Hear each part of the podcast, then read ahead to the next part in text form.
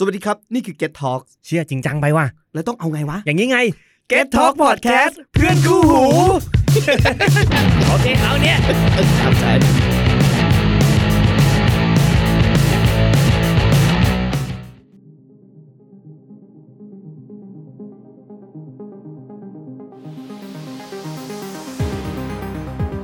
Mystery Night เรื่องเล่าหลอนคืนสยองฝันสวัสดีครับขอต้อนรับเข้าสู่รายการ Mystery Night เรื่องเล่าหลอนคืนสยองฝันนะครับผมวันนี้อยู่กับผมครับแซมนะครับ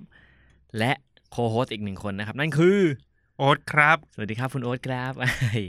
ครับผมโอ๊ตจากรายการ Teenager วัยรุ่นโดยธรรมชาติครับออกอากาศทุกวันศุกร์ครับผมครับซึ่งที่ถ้าได้ยินเสียงหัวเราะเนี่ยหรือว่าเสียงแก๊กๆเนี่ยเพราะว่าเราอัดเราอัดรายการกันในห้องทำงานของ Get Talk นี่แหละอาจจะมีเสียงแก๊กๆก็คือเสียงจากกิ๊กกับเจเล่ผมก็ได้ระบุผมได้ระบุเป้าไปแล้วใช่ครับเอาวันนี้วันนี้ไม่ได้มีคุณเสียงกับคุณแคปมาเพราะว่าคุณเสียงกับคุณแคปจะนัดกันเจอวันศุกร์นี้วันศุกร์ที่จะได้อัดกันต่ออัด อี พี ต่อๆไปนั่นแหละแต่วันนี้มีผมมาเล่าเรื่องเป็นคิวของผมแล้วที่มาเล่าเรื่องให้กับทุกคนได้ฟังกับน้องๆในห้องนี้ได้ฟังนะครับผมก็โจโหเลยแล้วกันก็คือวันนี้เราพูดถึงตำนานที่ชื่อว่าโยนกนครเป็นเมืองที่ล่มสลายหายไปในค่ำคืนเดียวซึ่งอยู่ในเมืองไทยอืมในเมืองไทยด้วยในเมืองไทยด้วยจริงๆทั้งถามว่าเคยได้ยินเคยได้ยินเรื่องราวแนวนี้มาเช่นแบบเป็นเป็นเมืองที่หายไปเราอาจจะได้ยินทวีปที่หายไปเมืองแอตแลนติสอะไรพวกนี้ใช่ไหมแต่ว่าในเมืองไทยอ่ะเคยได้ยินเรื่องราวประมาณนี้ป่ะต้องถามโอ๊ตไม่เคยเลยครับอย่างเมืองที่หายไปคุ้นๆก็จะมีอย่างที่พี่สามพูดแอตแลนติสที่ว่าอยู่ใต้น้ำอ่าอะไรประมาณนี้แต่ถ้าในไทยไม่เคยได้ยินเลยอืมซึ่งพี่ก็ไม่เคยได้ยินเว้ยไม่เคยจริงๆจริงๆพื้นที่แห่งเนี้ยพี่ก็เคยไปแต่ว่าไม่เคยรู้แบบมันมีตำนานมาก่อนจริงๆเคยได้ยินชื่อมันมันมีชื่อแหละอ่ามันชื่อว่าอะไรว่าเวียงหนองล่มแต่เราก็ไม่ได้มาคิดอะไรอะไรเงี้ยว่ามันเป็นอาจจะเป็นเรื่องเล่าโบราณปรำปราอะไรอย่างงี้จนกระทั่งพอมานั่งหาข้อมูลจริงๆไว้ปรากฏว่ามันมีมันมีตำนานจริงๆเป็นตำนานที่หายไปชั่วข้ามคืนชั่วข้ามคืนด้วยเออคืนเดียวแบบสมมติว่าวันนี้วันนี้สมมติเรานั่งทำงานอยู่อย่างเงี้ยคืนนึงต่อมาออฟฟิศเราแม่งหายไปหายไปเออฮานอสเออหายเหมือนฮานอสเนื้อโป๊ะแล้วหายไม่ไม่ใช่หายแค่เมืองเลยแต่ว่าเอ่ออาณาจักรที่รุ่งเรืองมานานอ่ะหายไปคืนเดียวเฮ้ยมันคล้ายๆกับถ้าใครดูหนังมันมีเรื่องปอมเปอีปอมเปอีจะเป็นภูเขาไฟระเบิดใช่ไหมใช่ครับแต่ประเทศไทยมันอยู่ห่างไกลกับภูเขาไฟอ่ะห่างไกลจากการโดนคลื่นน้ำซัดหายไปอะไรเงี้ยแต่เมืองนี้มันหายไปได้ไงแล้วมันมีตัวตนจริงๆหรือเปล่าเดี๋ยวเราไปฟังโอเคครับตอนนี้เดี๋ยวเจเล็กก็จะใส่เพลงจื้อขึ้นมานะครับคุณผู้ฟังว่าเป็นการช่วยชี้เป้า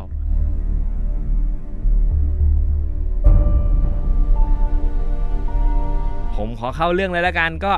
ขอเล่านิทานให้ฟังหนึ่งเรื่องเป็นนิอันนี้บอกก่อนว่าเป็นนิทานนะแต่นิทานก็อาจจะมีที่มาจากความเป็นจริงก็ได้ต้องเล่าแบบนี้ย้อนกลับไปทำเสียงจริงจังชิบหายกูโอเคเดี๋ยวจะเล่านิทานเนื่องจากเนื่องจากผมทำสคริปต์มาด้วยมันค่อนข้างจะยาวย้อนกลับไปประมาณเอ่อ หนึ่งพันห้าร้อย ปีที่แล้วจริงๆประวัติศาสตร์นี่มันมีมันมีมันมีปีพศระบุไว้ที่ไม่ไม่อาจจะคาดเคลื่อนกันหลักหกร้อยปีคือเขาบอกว่าปีนี้คือปีพศหนึ่งพันหกร้อยห้าสิบเจ็ดอีกตำนานหนึ่งบอกไว้ว่าเป็นปีพศหนึ่งพันสามเกิดกันยังยังอยู่ในยุคพระเจ้าอู่ทองเลยอุ้ยอันนี้ก่อนพระเจ้าอู่ทองอีกก่อนพระเจ้าอู่ทองอีกตอนนั้นเราอาจจะเป็นอาจจะแบบเป็นไดโนเสาร์เอ้ยโอ้ไดโนเสาร์ก็ตายแล้วตอนนั้นอ่าเขาบอกว่าเป็นวันเสาร์เดือนเดือนเจ็ดแรมเจ็ดค่ำซึ่งพี่ก็ไม่รู้นะมันคือเดือนอะไรเดือนเจ็ดเนี่ยก็ไม่น่าใช่กรกฎาคมแน่อ่ะมันมีตำนานแล้วว่ามันเคยเกิดเหตุการณ์แผ่นดินไหวขึ้นแผ่นดินไหวขึ้นครั้งใหญ่นะเออที่ที่เมืองแห่งเนี้ยที่เมืองที่ชื่อว่าโยนกนครเขาบอกตามตำนานเล่าว่าอันเนี้ยเมืองต้องเล่าก่อนว่าเมืองโยนกนครเนี่ยจริงๆมันมีมันมีการก่อตั้งมานานและคาดว่าน่าจะก่อตั้งตั้งแต่ปีพศหกร้อยสามสิบแปดแน่นอนยังไม่มีใครเกิดหรอกไม่เกิด บริเวณเนี้ยบริเวณที่เราอยู่นะตอนนี้ก็ไม่รู้ว่าเป็นอะไรมาก่อนแล้วก็ว่ากันว่าน่าจะเป็นคนที่มาตั้งเมืองเนี่ยน่าจะอพยพมาจากมณฑลยูนนานในประเทศจีนแล้วก็มาเจอพื้นที่ลุ่มลุ่มแม่น้ำโขงตรงเนี้ยแล้วก็ตั้งเมืองนี้ขึ้นมาชื่อของคนที่ตั้งเมืองคนแรกชื่อว่าเจ้าชายสิงหนวัตรเจ้าชายเจ้าชายสิงหนวัตรซึ่งก็คือมามาสร้างนครนี้แล้วก็นิทานตามตำนานบอกว่าเจ้าชายสิงหนวัตรเนี่ยมีพญานาคกับบริวารมาแนะนำมาชี้ว่ามาชี้เป้าว่าเฮ้ยตรงเนี้ยตั้งเมืองได้ พญานาคเออพญานาคเลยพญานาคขึ้นมาก็น่าสนใจพญานาคเทียบพญานาคที่ว่ายน้ำไอ้กินวอลนัทอ่ะตรงนี้ไงตรงนี้เลยตรงนี้ชี้มาตรงนี้ตรงนี้ตรงนี้ชี้มาตรงนี้ตรงนี้ตั้งเมืองได้ตั้งเมืองได้ก็เลยเฮ้ยจริงเหรอครับงั้นก็เลยแบบทำการถางพื้นที่ทำการสร้างเมืองซึ่งไม่รู้เมื่อก่อนเมื่อก่อนเวลาสร้างเมืองก็ต้องแบบถางป่าทำอาณาเขตทำอะไรกำแพงขุดลอกคูคลองทำพื้นที่แปลงบริเวณต่างๆในการที่จะสร้างเมืองปรับพื้นที่ทำคันดินตั้งกำแพงอะไรอย่างนี้จนกระทั่งเสร็จในคืนเดียวในคืนเดียวด้วยเขาบอกกรุงโรมเนี่ยไม่ได้สร้างเสร็จในคืนเดียวแต่กรุงโยนนครเนี่ยสร้างเสร็จในคืนเดียวขึ้นมาก็น่าสนใจแล้วนะครับแล้วเจ้าชายเนี่ยเจ้าชายสิงหนวัตรบอกโอ้สำนึกในบุญคุณมากก็เลยบอกว่าก็เลยตั้งชื่อเมืองเนี้ยว่านครโยนกนาคพันธ์สิงหนวัตรก็คือเป็นการขอบคุณว่าเอาเอาคำว่านาคอยู่ข้างหน้าอะไรเงี้ยแล้วก็สิงหะไอสิงหนวัตรเนี่ยคือชื่อตัวเองอยู่ข้างหลังเป็นการแบบอ่ะให้ชื่อนาคอยู่ข้างหน้าเมืองนะครับผมโอเคนะผมโอเคขอบคุณมากเลยนะครับอะไรเงี้ยเพื่อเป็นเกียรติแก่พญานาคแล้วก็ในช่วงนั้นเองก็หลังจากนั้นมาอีกหกสิบสองปีต่อมาก็เริ่มมีการอัญเชิญพระพุทธพระพุทธศาสนาเข้ามาเผยแพร่ในในในในเนี้ยในในเมืองเนี้ยแล้วก็มีการอ่าอัญเชิญพระบรมสารีริกธาตุในก็เรียกเป็นกระดูกฝั่งไหปลาร้าแล้วกันชื่อมันอ่านยากเอาเป็นกระดูกฝั่งไหปลาร้าแล้วกันเบื้องซ้ายเนี่ยมาประทับที่นครโยนกนาคพันธ์ชื่อย่อๆแล้วกันเนาะด้วยอืมแต่ว่าแต่ว่านั่นเป็นยุคที่ผู้ก่อตั้งเมืองคนแรกแหละไม่ไม่อยู่นะคราวนี้คราวนี้เปลี่ยนเปลี่ยนคนเปลี่ยนคนปกครองละเปลี่ยนคนปกครองเป็นอีกคนนึงอะไรอย่างนี้แล้วก็อ่าคนโอ้โหชื่อยากมากเขาชื่อว่าพญาอชุตราซึ่งของซึ่งของนครต่อจากเจ้าเจ้าเจ้าคนเดิมเจ้าสิงหนวัตรเนี่ยแล้วก็ได้มีการซื้อที่ดินบริเวณดอยแห่งหนึ่งจากอ่าคนที่ชื่อว่าปู่เจ้าลาวจกเป็นหัวหน้าเผ่าชาวละวาที่ตั้งถิ่นฐานอยู่เชิงดอยเพื่อใช้เป็นสถานที่ในการบรรจุไอพระบรมสารีริกธาตุทางไหปลาร้าฝั่งซ้ายเนี่ยนะครับผมแล้วก็มีการสร้างตรงขนาดใหญ่ที่มีความยาวประมาณพันวาพันวาเท่าไหร่พันวาวาหนึ่งเท่าไหร่สองเมตรไหมก็สองพันเมตรก็ค่อนข้างจะยาวเหมือนกันแล้วก็โดยถือว่าถ้าปลายตรงสะบัดไปที่ไหนก็ตามให้ถือนั่นเป็นอาณาเขตของฐานสถูปคือก็คือตั้งตรงก่อนแล้วก็อ่ะมาดูกันว่าปลายที่เรียกว่าตรงเนี่ยไปอยู่ตรงไหนตรงนั้นคือฐานแล้วก็พอเจอปุ๊บก็เลยสร้างเจดีย์แห่งแรกซึ่งอันนี้เป็นเจดีย์แห่งแรกของดินแดนล้านนาแต่ณวันนั้นมันไม่มีคำว่าอาณาจักรล้านนานะแต่เมื่อก่อนนั้นนั้นก็เลยโอเคสร้างดอยก็เลยสร้างเจดีย์ขึ้นมาตอนนั้นเขาเรียกว่าดอยตุงดอยตุงเออดอยตุงแล้วคิดดูว่าเออดอยตุงก็คือเป็นเจดีย์แห่งแรกแล้วก็ประดิษฐานพระบรมสารีริกธาตุทางไหปลาร้าฝั่งซ้ายเนี่ยจากนั้นนึกภาพนะว่าเมืองที่น่าจะเป็นอาณาจักรใหญ่ประมาณสุโขทัยอ่ะยิ่งใหญ่มากๆแล้วก็ใหญ่เขาจะใหญ่แล้วก็มีการแบบสร้างมีพระพุทธศาสนาเข้ามามีการสร้างเจดีย์ขึ้นมาบนยอดดอยแล้วก็มีความเจริญมีการทำเอ่อทำไร่ไถนาชลประทานคือค่อนข้างจะเป็นเมืองที่สมบูรณ์ทีเดียวแล้วก็เจริญรุ่งเรืองมากเมืองนี้อยู่มาทั้งหมดสี่ร้อยห้าสิบปีสี่ร้อยห้าสิบปีโคตรเอ่อถ้าถ้าจำพระจำไม่ผิดอยุธยานี่ประมาณหลักร้อยปีเหมือนแต่ว่าอันนี้เหมือนโยนนครน่าจะน่าจะยาวมากกว่าเป็นเมืองใหญ่ที่มีระบบจำได้ว่าอยุธยาสองร้อยกว่าปีมั้งถ้าผิดไงแย้งนายผมจำไม่ชัวร์แต่เข้าใจว่าอยุธยามันไม่ได้ยาวนานขนาดนั้นเชียงใหม่ยังจะเชียงใหม่เจ็ดร้อยปีนะเชียงใหม่เจ็ดร้อยกว่าปีโยนนครสี่ร้อยห้าสิบปีแล้วก็จนกระทั่งถึงรัชสมัยของพญามหาชัยชนะซึ่งเป็นกษัตริย์องค์ที่สี่สิบห้าของโยนนครเนี่ยนั่นคือจุดเริ่มต้นของจุดสิ้นสุดนี่เพลงกสึนว่ามันมันมีชื่อเพลงนี้ป่ะไม่แน่ใจไม่ไม่น่ามีครับจุดเริ่มต้นของจุดสิ้นสุดไม่มีอ่ะจุดเริ่มต้นของจุดสิ้นสุดอ่าแต่กิ๊กกิ๊กจะเป็นฝ่ายข้อมูลหาให้นะฝากหาอยุธยาด้วยว่ามีมีกี่ปีสามร้อยกว่าปีของอยุธยาอะไรเงี้ยเอออ่ะเดี๋ยวเรื่องอยุธยากี่ปีเดี๋ยวให้กิ๊กหาเดี๋ยวหาเพลงจุดเริ่มต้นของจุดสิ้นสุดก่อนอ่ะโอเคถือว่าเป็นโอเคให้นึกภาพอยุธยาแล้วกันสี่ร้อยสิบเจ็ดปีโยนนครน่ะอยู่มานานกว่าอ่านี่เอออ่ะประมาณนี้ถือว่าใกล้เคียงกันอ่ะกลับมาที่นี่กลับมาที่กษัตริย์องค์ที่สี่สิบห้าของโยนนครต่อตำนานตำนานในตำนานเราว่าชาวบ้านคนนึงจับปลาไหลเผือกตัวโตเขาบอกตัวเนี่ยเท่าลำต้นตาลความยาวประมาณเจ็ดวาเศษเจ็ดวาแล้วได้จากแม่น้ำกกก็คือบริเวณแม่น้ำกกเป็นแม่น้ำของเชียงรายนะสำคัญสำคัญนะฮะก็เลยนำนำมาถวายพระราชาคนนั้นนะฮะแล้วก็มีการแล่เนื้อไปแจกชาวเมืองทุกคนเพราะปลาตัวใหญ่มากอ่าเคยเห็นเคยกินเหรอตำนานเนี้ย เวลาที่ใช่แต่นะอันนี้ทางพื้นบ้านอ่ามันกิ๊กอ๋อละโอเคทีนี้มีหญิงม่ายชราคนนึงอ่ะไม่รับเนื้ออันนี้ไว้ก็คือจริงๆคือเขาไม่ได้รับเพราะว่าเขาไม่ได้รับส่วนแบ่งนั่นแหละอืมเพราะว่าในสมัยนั้นเขาบอกหญิงม่ายเป็นแบบเป็นเหมือนอีกชนชั้นนึงที่บอกว่าโอ้โหอยู่ในวรรณะต่ำมากๆอ่ะคล้ายกับเป็นกาลกิณีจึงไม่ให้กินเอาซวยไปแต่ตกดึกวันนั้นเกิดแผ่นดินไหวสะเทือนเลื่อนลั่นแล้วก็เมืองทั้งเมืองเนี่ยหายไปเลยหมายถึงจมไปในธรณีใช่ฟุบเรียกว่าฟุบหายไปเลยหายไปหายแบบเหมือนวันหนึ่งเมืองมาอยู่ฟุบเมืองหายไปเลยฟุบหายใช่หายไปเลยทีนี้หายไม่มีสัญญาณใดๆเลยนะฮะแล้วก็ทั้งเมืองเนี่ยไม่ว่าจะเป็นพระราชาขุนนางราษฎรในเมืองสูญหายหมดเลยเหลือแค่หญิงม่ายชราคนเดียวที่ไม่ไม่เป็นไรคือเหมือนกับว่าตอนบุบหายไปเนี่ยบ้านหญิงชราไม่อยู่บนบนบนดินที่แบบว่าไม่ได้หายไปอ่ะเออเป็นเกาะเป็นเกาะขึ้นมาเป็นเกาะขึ้นมาท่ามกลางวงที่มันฟึบหายไปแล้วจะออกจากบ้านยังไงเคยดูรายการฮารูฟึบป่ะหลังเดียวๆแล้วรอบเป็นแบบหลุมๆเนี่ยพี่หลุมๆหายไปเลยฟึบเหลือคนเดียวก็เลยเป็นคนเดียวที่รอดแล้วก็ตำนานเขาก็เล่าว่าปลาไหลเผือกตัวนั้นก็คือพญานาคเนี่ยแหละที่แปลงกายมาแล้วเพื่อให้ชาวเมืองฆ่าเพื่อแบ่งกินจริงๆคือต้องการจะลงโทษนั่นแหละอืมแบบไม่แฟร์กับผู้หญิงแก่คนนี้ใช่ไหมไม่ไม่จริงๆแล้วแบบเหมือนปลาไหลเผือกก็คือพญานาคแปลงตัวมาแล้วชาวบ้านเขาเดินจับมาแล้วฆ่ากินพญานาคก็เลยสาบแม่งเลยเอาเชี่ยมึงฆ่ากูไหมอ่ะ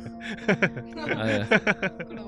แต่งงแต่น่าจะสู้ตั้งแต่ตอนที่เป็นปลาแล้วพี่ตอนเป็นพญานาคตอนเป็นไคลิวมึงก็แปลงร่างไงดิน่าจะสู้หน่อยอ่ะเออสู้หน่อยแปลงร่างหน่อยไม่ยอมเปลี่ยนร่างเออโดนเลยอ่ะนี่คือตำนานที่ทำไมเมืองถึงหายไปคือถ้าจบรายการตอนนี้ก็คือก็จะจบได้แล้วเมืองหายไปเพราะอะไรฮะแต่ถ้าในเชิงเอาว่ากันด้วยเรื่องของหลักฐานทางประวัติศาสตร์แล้วกันเอาเริ่มต้นของเมืองนี้มีอยู่จริงไหมลองเดาดูผมว่าไม่มีเอออาจจะยิ่งผมว่าไม่น่ามีเมืองนี้มีจริงเฮ้ยเออเมืองนี้มีจริงเมืองนี้มีจริงใช้ชื่อนี้เลยก็คือโยนกนครจริงๆเขาเรียกมันว่าโยนกนครสั้นๆแหละโยนกนครสั้นๆเลยเป็นเมืองที่มีอยู่ในประวัติศาสตร์จริงๆแล้วก็ตั้งอยู่ตรงนั้นบริเวณที่เป็นเขาเรียกว่าเป็นอ่าทะเลสาบเชียงแสนจริงๆทะเลสาบเชียงแสนอยู่ไหนก็คือถ้าสมมติถ้าใครเคยไปเชียงรายหรือว่าถ้าเซิร์ช Google นะลองเซิร์ชว่าทะเลสาบทะเลสาบอะไรวะทะเลสาบเชียงแสนเนี่ยมันจะอยู่อยู่มาทางทางซ้ายของเมืองเชียงแสนเชียงแสนจะเป็นเมืองที่อยู่ริมแม่น้ำโขงครับอืมจะใกล้ๆกับสามเหลี่ยมทองคำถ้าใครไปเที่ยวเชียงรายก็มีสามเหลี่ยมมันจะไล่แบบที่เที่ยวก็จะมีเชียงมันจะมีอำเภอเชียงของแล้วก็เป็นเชียงแสนสามเหลี่ยมทองคำแล้วก็ค่อยมาเป็นอ่าด่านอะไรวะด่านที่ไปเชียงรายอ่ะชื่อด่านแล้วลืมชื่อเหมือนกันเออลืมชื่อว่ะด่านที่พี่ตูนนี่แม่สายแม่สายเออด่านแม่สายอะไรเงี้ยเชียงแสนอยู่แถวนั้นแล้วก็จะมีทะเลสาบที่ปัจจุบันนี้ก็เป็นแบบพื้นที่อนุรักษ์พันธุ์สัตว์ป่าเพราะมันก็มีความแบบเป็นที่ลุ่มแม่น้ำแล้วก็มีสัตว์ป่าเนี่ยชาวบ้านยังไปทำไปตกปลาไปอะไรได้นะนั่นคืออดีตตรงนั้นเป็นเมืองที่ชื่อว่าโยนกนครแล้วทะเลแล้วทะเลสาบบริเวณนั้นมันก็ค่อนข้างจะกว้างใหญ่มากๆประมาณแบบอ่าหนึ่งบางคนก็บอกหนึ่งหมื่นหนึ่งพันไร่เดี๋ยวก็เป็นบางทีก็หนึ่งหนึ่งพันสองร้อยแต่ค่อนข้างจะใหญ่อยู่ถ้ามองถ้ามองดูแล้วเนาะอืมแล้วก็อ่าเมืองนั้นมีอยู่จริงแล้วก็เกิดขึ้นอยู่ในอ่าถ้าชื่อถ้าชื่อตามตามหลักประวัติศาสตร์คือเขาชื่อว่าอาณาจักรโยนกเชียงแสนโยนกเชียงแสนคาดว่าก่อตั้งเมืองประมาณปีศตวรรษที่อ่าประมาณศตวรรษที่สิบสองแล้วก็ล่มสลายไปในศตวรรษที่สิบเจ็ดมีผู้ครองนครสี่สิบห้าคนคือตามข้อมูลที่บอกมาเลยแล้วก็อาณาจักรนี้เคยมีการทำสงครามกับทั้งขอมเคยรบกับขอมด้วยเคยถูกยึดไปมีการช่วงชิงเมืองกลับมามีการต่อสู้อะไรกันมาคือถ้าสมมติอาณาจักรนี้ยังอยู่อ่ะก็เก่ากว่าล้านนาแน่ๆเก่ากว่าเชียงใหม่อ่าเชียงใหม่แน่ๆเพราะอยู่มาก่อนนะฮะทีนี้อ่าอ่ะอย่างแรกคือเมืองมีจริงอันที่สองก็คือแล้วเมืองหายไปจริงๆหรือเปล่าอ่ะลองมาเดากันดูผมว่าไม่หายอ่าไม่ได้หายไม่น่าฟึบอย่างนั้นอ่ะไม่น่าหารูฟึบเนาะเอาจริงแล้วก็ตอบไม่ได้เว้ยว่ามันหายฟึบไปจริงเปล่าแต่เขามีการลองมาดูเรื่องเรื่องด้านภูมิศาสตร์แล้วกันแล้วมีการดูว่าบริเวณนั้นน่ะถ้ามันจะเกิดอาการแบบฟึบหายไปเลยเนี่ยหารูฟึบเนี่ยจะเกิดขึ้นจริงไหมจากบริเวณนั้นที่คาดว่าเป็นเมือง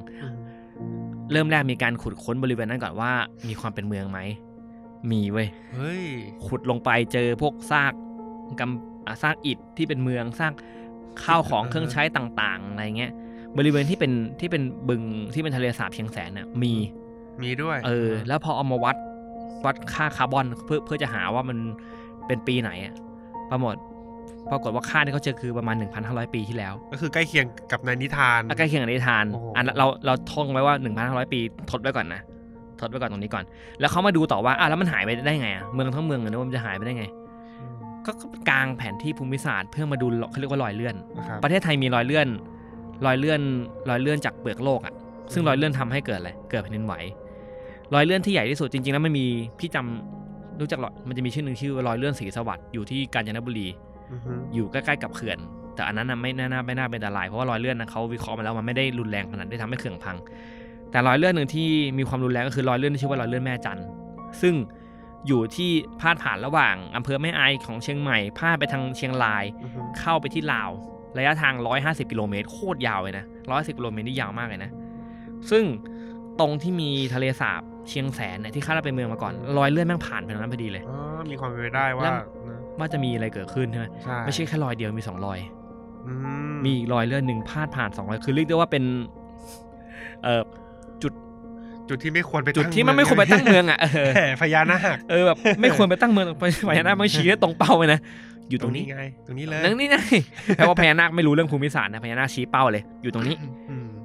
แล้วอ่ะแต่แต่มันก็ต้องมาดูใช่ไหมว่าแล้วมันเกิดเหตุการณ์แผ่นดินไหวขึ้นจริงไหมเขาก็มาขุดดูมาเทียบคือมันเดี๋ยวนี้มันมีการเทียบเรียกว่าแบบตรงนี้เคยเกิดแผ่นดินไหวหรือเปล่าก็มีการเทียบจากรอยเลื่อนเขาก็จริงๆนักนักธรณีวิทยาลงไปดูพื้นที่นั้นจริงได้มีการพานักข่าวไปดูด้วยนะมันจะมีช่วงนึงที่มันเกิดแผ่นดินไหวที่ที่เชียงรายอ่ะอ่าช่วงประมาณแบบหกเจ็ดปีที่แล้วมั้งจนระดับวัดล่องขุนก็เป็นรอยร้าวมันไปถึงเชียงใหม่ตอนนั้นอยู่กรุงเทพก็รู้สึกนะก็เลยมีนักธรณีวิทยาพาไปดูว่ารอยเลื่อนแม่จันมันน่ากลัวแค่ไหนอะไรเงี้ย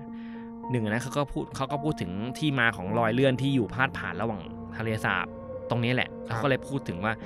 ตรงนี้มันเคยมีเมืองอยู่มาก่อนจริงๆเออจากการขุดค้นทางหลักฐานทางประวัติศาสตร์อะไรก็ตามแล้วพอมีการวัดลงไปลึกๆเขาบอกว่าเมื่อ หนึ่งพันห้าร้อย ปีก่อนจนถึง หนึ่งพันแปดร้อย ปีที่แล้วบริเวณนี้เคยเกิดแผ่นดินไหวประมาณ หกจุดแปด รุนแรงขนาดไหนก็รุนแรงประมาณระเบิดปรมาณูประมาณยี่สิบกว่าลูกอ่ะยี่สิบกว่าลูกปรมาณูที่ลงที่ฮิโรชิมาเลยนะก็คือรุนแรงมากอ่ะรุนแรงมากแล้วแบบโอเคก็ไม่แปลกใจถ้ามันจะหายไปมีความเป็นไปได้ว่าเมืองมันจะสุดสุดไปเลยปุ๊บแล้วแต่ว่ามันก็ไม่เคยถ้าถ้าย้อนกลับมาปัจจุบันมันมีแผ่นดินไหวเยอะมากอย่างที่อ่าที่ชิลีก็แผ่นดินไหวใช่ไหมที่เนปาลแต่มันไม่มีที่ไหนที่ไหวแล้วปุ๊บแล้วดีมันหายไปเลยมันไม่มีใช่ป่ะแต่ทำไมที่นี่มีก็มาดูต่ออีกหลักฐานทางภูมิศาสตร์และธรณีวิทยาก็พบบริเวณเนี้ยมันเคยเป็นปากป่องภูเขาไฟที่มันดับมาแล้วแล้วดินที่อยู่ตรงปากปอมภูเขาไฟมันคือดินตะกอนกับหินนาคนีที่เขาไปเจอมานะเป็นเป็นตะกอน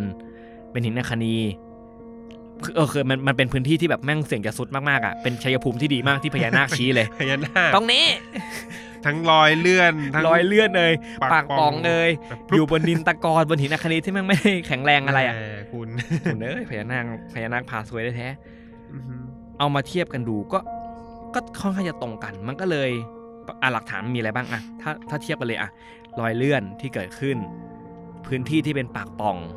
ดิน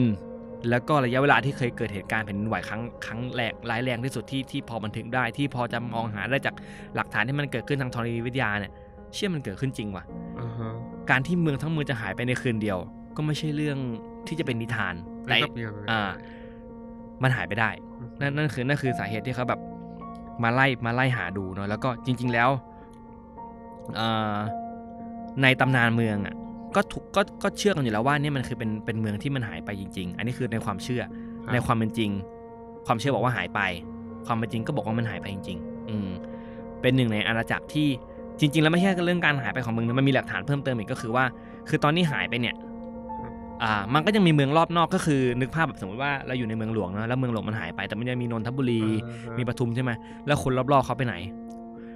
คนรอบๆไปไหนถ้ามีถ้ามันถ้ามันมีเมืองอยู่มันต้องมีหลักฐานการอพยพมีมีด้วยคนบริเวณรอบๆอพยพไปไม่ไกลจากตรงนั้นเท่าไหร่เขาบอกตอนนี้มันถ้าปัจจุบันนี้มันมีชื่อว่าเวียงปรึกษา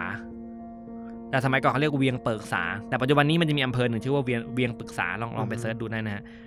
ก็คือคนที่ย้ายไปอยู่เวียงปรึกษาเนี่ยก็คือคนที่อยู่รอบนอกของเมืองโยนกนครเนี่ยที่แบบอ้าวอยู่ดีนึกภาพแบบตื่นมาตื่นเช้ามาอ้าวเชี่ยหายไปนะหมดวันเมืองหายเออเมืองหายเอาทุกกูทำไงต่อแล้วทีนี้ คือพอมันเป็นอาณาจักรก็ได้มีการปกครองเป็นระดับชั้นนะมีกษัตริย์มีมีขุนนางอะไรเงี้ยหายหมดเลยทำไงอ่ะมันก็เหมือนเคว้งอ่ะแยกย้ายเขาไม่ได้ย้ายเขารวมตัวกันเป็นกลุ่มแล้วก็อบพยพไปในจุดที่ริมแม่น้ำโขงก็คือไปอยู่ริมแม่น้ำโขงมากขึ้นตั้งเมืองใหม่ขึ้นมาชื่อว่าเวียงปรึกษาคือเป็นเมืองลักษณะของฟิลเมืองไม่ใช่แบบแค่หมู่บ้านนะเป็นเป็นเป็นเมืองใหญ่ๆขึ้นมาที่แบบมีมีมีผู้ปกครองนครมีมีมีขุนนางมีพื้นที่มีตำแหน่งทางทางการเมืองในการปกครองอะไรก็คือสร้างเมืองนั้นขึ้นมาหลักฐานตั้งเป็นเมืองใหม่ขึ้นมาซึ่งหลักฐานทางประวัติศาสตร์นั้นก็บอกบอกว่าคนเหล่านี้มาจากบริเวณเมืองที่มันล่มสลายเนี่ยแหละอ่าเพราะฉะนั้นอ่ะหลักฐานนั้นค่อนข้างจะเทไปทางนั้นเลยว่าโอเคเมืองนั้นมีจริงล่มสลายจริงแถมมีการอพยพจริง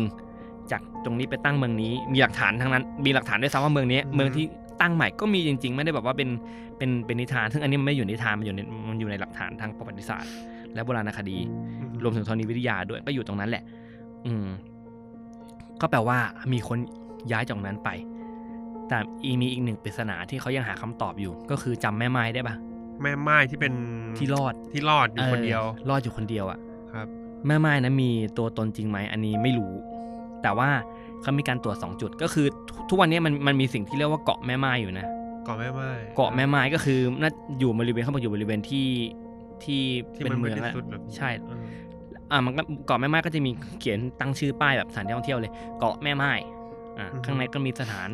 ปฏิบัติธรรมสถานสงฆ์อยู่เป็นที่เที่ยวแหละก็คือจริงๆก็คือที่เที่ยวแหละอ่าก็มีการมาดูว่าไอ้เกาะแม่ไม้นี่ใช่เกาะแม่ไม้จริงๆตรงกับตำนานหรือเปล่าเขาจะดูเขาดูด้วยการขุดลงไปในบริเวณนั้นแล้วเพื่อดูหาหลักฐานทางประวัติศาสตร์ก็ไปเจอเอ่อก็ไปเจอพวกเขาเรียกว่าเป็นวัตถุโบราณแล้วกันไม่เยอะมากแต่ว่ามีการมีการเอามาดูมาหาค่าปรากฏว่ามันเป็นวัตถุโบราณที่ไม่ได้เก่ามากมันแค่ศตวรรษที่สิบเก้าเองคนละยุคกันคนละยุคกันเลยคนละยุคกันอย่างอย่างมากๆต่างกันประมาณแบบหลายร้อยปีอ่ะหลายร้อยปีก็เลยเกาะแม่ไม้ที่อยู่ปัจจุบันนี้น่าจะไม่ใช่แต่เกาะแม่ไม้ที่เคยอยู่ในตำนานมีไหมเขาก็ไปดูจากบึงดูจากโครงสร้างของทะเลสาบไปดูว่าถ้าสมมติว่าตามตำนานคือมันหายไปปุ๊บมันต้องมีเกาะแก่งนึงโผล่มาไม่มีพอลงไปพอดูจริงๆดูอย่างละเอียดสแกนเลยก็ไม่เจอนั่นแปลว่าแม่ไม้คนนั้นอาจจะไม่มีจริงก็ได้เออไม่มีแต่เมืองหายมีจริงอ่าเพราะฉะนั้นปริศนาของเรื่องนี้ก็คือจะบอกว่าในอาณาเขตประเทศไทยมีเมืองที่หายไปไหมคำตอบคือมีจริงเมืองนั้นหายไปเพราะอะไรคงไม่ใช่เพราะพญานาคแต่เป็นเพราะแผ่นดินไหวเออถ้าเป็นเพราะพญานาคเพราะพญานาคแม่งชี้ชี้โลเคชั่นแหละตรงนี้พลาดมาตั้งแต่แรกเลยพลาดพลาดตั้งแต่โอ้แต่ก็ใช้เวลานานนะสี่ร้อยห้าสิบปีอ่ะกว่าจะกว่าจะเกิดเหตุแบบนี้ขึ้นแล้วก็เกาะแม่ไม้มีจริงไหมน่าจะไม่มีจริงถึงมีก็จะเป็นแบบเป็นจุดที่ไม่น่าจะใช่นะครับอันนี้ก็เป็นหนึ่งในเรื่องราวที่ถูกเล่าขานแหละถ้าในถ้าใครที่อยู่ในบริเวณนั้นหรือว่าจริงๆมันเป็นมันเป็นเรื่องเล่าที่อย่างที่บอกพี่ไปเชียงรายก็ได้ยินว่าตอนแรกคิดว่ามันมันเป็นเรื่องตำนานที่แบบเหมือนแบบสร้างเรื่องขึ้นมาว่านี่คืออาณาจักรนี้ไม่เคยหายไปนะเออจุดท่องเที่ยวแหละเออจริงมันมีเรื่องจริงนี่หว่าซึ่งถ้าสมมติช่วงช่วงนี้ช่วงหน้าหนาวแล้วใครอยากไปเชียงรายไปดูได้นะไปดื่มด่ำบรรยากาศของอดีตนครที่ที่ยิ่งใหญ่ได้อยากให้นึกภาพแล้วก็ว่ามันยิ่งใหญ่ขนาดไหนเมืองที่มีอายุสี่ร้อยห้าสิบปีเนี่ยเป็นจัดว่าเป็นเมืองใหญ่เมืองใหญ่โคตรๆเลยนะใหญ่โคตรๆขนาดที่ถ้าใครเคยไปอยุธยาก็ประมาณนั้นซึ่งอยุธยานี่คือล่มสลายไปแล้วนะแต่มันใหญ่ประมาณเทียบเท่านั้นหรืออ่ะอาณาจักรสุโขทัยยิ่งใหญ่ไหมก็ยิ่งใหญ่ที่นี่ก็ยิ่งใหญ่เหมือนกันน่าจะมีคือพี่หาข้อมูลว่ามีกำลังคนเท่าไหร่อะไรเงี้ยก็หาไม่เจอเหมือนกันหาไม่เจอว่าว่ามีคนอยู่เท่าไหร่แต่ว่าก็น่าจะเป็นเมืองที่แบบคนน่าจะหลักหมื่นใหญ่อย่างใหญ่เออคือเมื่อยิ่งเมื่อก่อนการที่อาณาจักรนั้นมีคนหลักหมื่นถือว่ายิ่งใหญ่นะหลักหมื่นหลักแสนเนี่ยอย่างตอนที่ถ้าดูประวัติศาสตร์ดูจากหนังแล้วกันเขาบอกว่าพม่ายกทัพมาเรือนแสนอะไรเงี้ยนั่นก็ถือว่าเป็นอาณาจักรที่โคตรใหญ่อ่ะถ้าส่วนถ้าเป็นยมนครคือหลักหมื่นก็ถือว่าก็ใหญ่ไม่แพ้อาณาจักรอื่นๆเลยนะแล้วถ้าสมมติมีการแบบว่าไปควบรวมกิจการแล้วกันกับกับเชียงใหม่ก็จะเป็นหนึ่งในอาณาจักรที่แม่งโคตรใหญ่อาณาจักรนึงเอาไปต้านกับพม่าก็ได้ก็เป็นไปได้อันนี้อันนี้เป็นเรื่องของประวัติศาสตร์ที่อันนี้เราไม่ได้เข้าไปถึงระดับมันแล้วเพราะว่ามันเหตุการณ์มันมันเกิดเหตุการณ์ที่ล่มสลายมันเกิดหลังจากที่พม่าจะมาตีกรุงศรีอะไรเงี้ยซึ่งแบบเป็นเหตุการณ์ที่ต่างกันคนละคนละยุคแล้วกันแต่นิดนึงครับพี่ตอนตอนแรกที่พี่บอกว่ามีการสร้างเจดีย์บนยอดดอยผมนึกถึง พระธาตุอินแขวนที่อยู่ในพม่าผมไม่แน่ใจว่ามันอยู่ในเครืออยู่ในเมืองเดียวกันหรือเปล่าอ่าคนคนละทีแล้วก็พระธาตุอินแขวนนะที่เห็นมันเป็นอันนี้ผมบังเอิญอ่านมาพอดีเลยผมบังเอิญมากๆเหมือนกับถามได้ตรงจุดมากเลยครับแต่จริงไม่อยู่ในสคริปต์นะครับไอ้มันไม่ได้อยู่ในไอในเมืองอะไรพวกนั้นใช่ไม่ไม่พระธาตุอินแขวนเนี่ยมันอยู่ในจริงๆมันอยู่ในในภูเขาลูกหนึ่งที่ที่เห็นที่เป็นก้อนหินกลมๆอ่ะแล้วเขาบอกว่าตามตำนานคือแบบมันสามารถใครเอาผ้าไปลอดใต้พระธาตุได้ถือว่ามีบุญใช่ใช่เด็กเด็กที่โรงงานพ่อผมเนี่ยที่เป็นพม่าเขาบอกว่าเขาเชื่อว่าหินนั้นลอยอยู่พี่ไม่ได้ไม่ได้อยู่บนภูเขากำลังลอยอยู่เขาบอกว่าไก่เนี่ยวิ่งลอดได้จริงๆเออซึ่งไอ้จริงก็คือก็มีคนบอกว่าแบบมันเป็นมันเป็นพระธาตุที่แบบอ่าถ้าทุกคนลองนึกภาพตามว่าเป็นหน้าผาแล้วมีก้อนหินตั้งอยู่ที่ทาด้วยสีทองเลื่อมๆอะไรที่มันเหมือนจะหล่นแต่ไม่หล่นนาทีจริงๆแล้วก้อนหินก้อนนั้นถ้าตามหลักธรณีวิทยามันคือก้อนหินที่ถูกลมเซาะจนเกิดเป็นรูปร่างเหมือนเหมือนเป็นก้อนหินกลมๆที่อยู่บนนั้นพอดีจริงแล้วมันคือมันเป็นหนึ่งเดียวกับกับตัวหินนั่นแหละกับภูเขานั่นแหละอืมจริงๆบ้านเรามีมีคล้ายๆกันน่าจะเป็นเขาคิชกูฏป่ะเดี๋ยวนะแต่มันมันดูบาดเสียวมากเลยนะพี่ดูจากภาพไอหินสีทองนั่นน่ะมันดูจะล่วงแหล่ไม่ล่วงแหล่ใช่ใช่จริงคือมันเป็นเนื้อเดียวกับสิ่งนั้นเลยอ่ะถ้าบ้านเราใกล้เคียงกันคือเขาคิชกูฏแต่เขาคิชกูฏเนี่ยก็จะเป็นอ่านี่นี่ผมเปิดรูปให้ดูเขาคิชกูฏอ๋อก็จะเป็นคล้ายๆกันก้อนเหมือนกันก้อนเหมือนกันเออเกิดจากการที่ลมและน้ำกัดเซาะเป็นแสนแสนปีถึงจะได้สิ่งนี้ขึ้นมาอะไรอย่างเงี้ยอ่าอยู่ในยุคเดียวกันไหมจริงๆแล้วมันก็น่าจะเกิดในยุคเดียวกันเพียงแต่ว่าอาจจะตอนนั้นอาจจะยังไม่ได้มีใครไปชี้เป้าว่านี่คือสิ่งสิ่งศักดิ์สิทธิ์นะอะไรอย่างนี้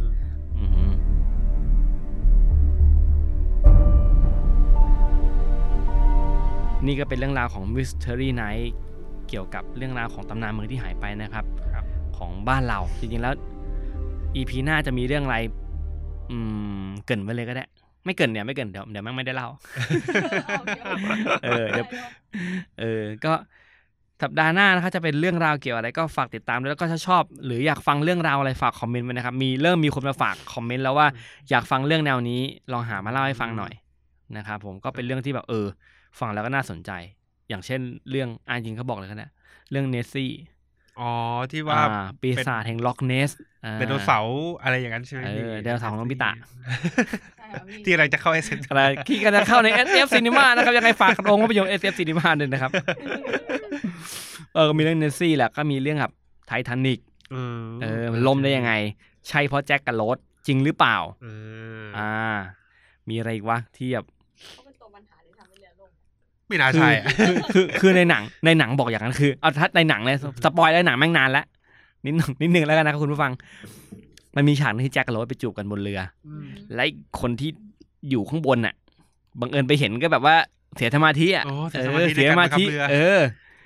รู้ตัวอีกทีนึงรู้ตัวอีกทีนึงแม่งกระชนภูเขาน้ำแข็งแล้วอะไรเงี้ยเออต้นเหตุนี่เองนี่คือต้นเหตุนะครับเหมือนฉากนะครั้งๆมันจริงมันฉากแค่แบบเหมือนแค่เสี้ยววินาทีที่แบบเหมือนนิดนึงอะไรเงี้ยต้นเหตุต้นเหตุถ้าคนตายในเรือแล้วเพิ่งมารู้ทีหลังว่าขอไทยทอยสักทีขอขมับสักทีแต่เอาจริงแต่เอาจริงก็คือมันก็ชนภูเขาน้ำแข็งแต่ไม่รู้ว่าชนได้เพราะอะไรจริงแล้วตอนที่แบบตอนชนภูเขาน้ำแข็งอ่ะมีเรือจริงมีเรืออยู่ใกล้ๆด้วยนะแต่ว่าเหมือนแบบถ้าจ้าพี่คือแบบไม่ได้ขอความช่วยเหลือหรืออะไรสักอย่างนั้นก็เรือลำนั้นก็ไม่ได้เข้ามาช่วยสุดท้ายก็ล่มลงมาเออไม่ขอความช่วยเหลือด้วยแล้วก็แบบหรือหรือว่ามันมีความผิดพลาดในการสื่อสารกันยังยังไงนี่แหละแต่ว่าก็ก็สุดท้ายก็คือเกิดโศกนาฏกรรมนั่นแหละครับซึ่งไททานิกเนี่ยก็ก็ก็เป็นพอยท์ที่น่าสนใจเดี๋ยวขอไปดูก่อนว่าจะเล่าเลยอาจจะแบบไปหาหาต้นเหตุของการล่มจริงๆมาเล่าให้ฟังก็ได้ว่ามันล่มไปเพราะอะไรนะซึ่งตอนนี้ผมก็ยังไม่รู้แหละยังไม่ได้ดูดูแต่หนังหนังหนังหนังหนังก็ไม่ใช่แจ็คกับโรสแน่ๆในหนึ่งในชีวิตจริงนะฮะครับก็ประมาณนี้สำหรับ Mystery Night นะครับก็ฝากไว้ด้วยนะครับฝากติดตามกดไลค์กดแชร์เป็นกำลังใจให้พวกเราด้วยนะครับเอ๊ะสคริปต์คุ้นๆนั่น TikTok ป่ะวะอ่ะขายของแล้วกันเราก็มีอะไรเอาเรามี TikTok ของ Get Talk ด้วยยังไงก็ลองฟังติดตามดูนะมีเก็ทความรู้ให้ฟังมันๆทุกวันนะครับเกือบทุกวันแล้วกันวันนี้ก็สวัสดีครับครับสวัสดีคร